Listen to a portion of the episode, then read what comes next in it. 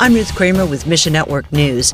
It's been two days since Pakistan's ex Prime Minister Imran Khan was arrested and protests flooded the streets. FMI's Nehemiah says this is an unprecedented moment. Most importantly, which is more important than even Mr. Khan's arrest, we have never ever seen that Pakistani people go face to face with military.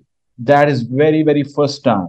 We have never seen something like this in 70 years of Pakistan's history. Pakistani Christians are heartbroken for their Muslim neighbors who feel let down by police and politics and have no hope. Pray for gospel opportunities in Pakistan and pray for Pakistan at large, not only Christians in Pakistan, but for peace in Pakistan and stability in Pakistan. And finally, Ron Hutchcraft of Ron Hutchcraft Ministry says there's a purpose behind today's global chaos. We are living in very important, very urgent times.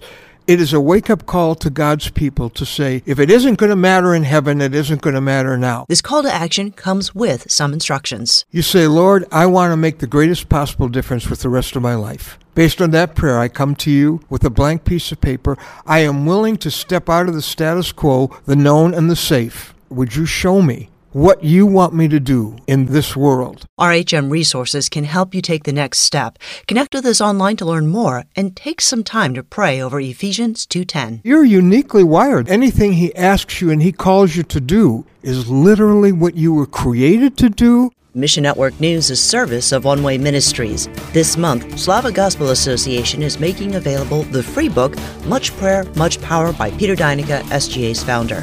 It's a resource aimed at making your prayer life more vibrant. Get your free copy when you click on the banner ad at missionnews.org. That's missionnews.org. I'm Ruth Kramer.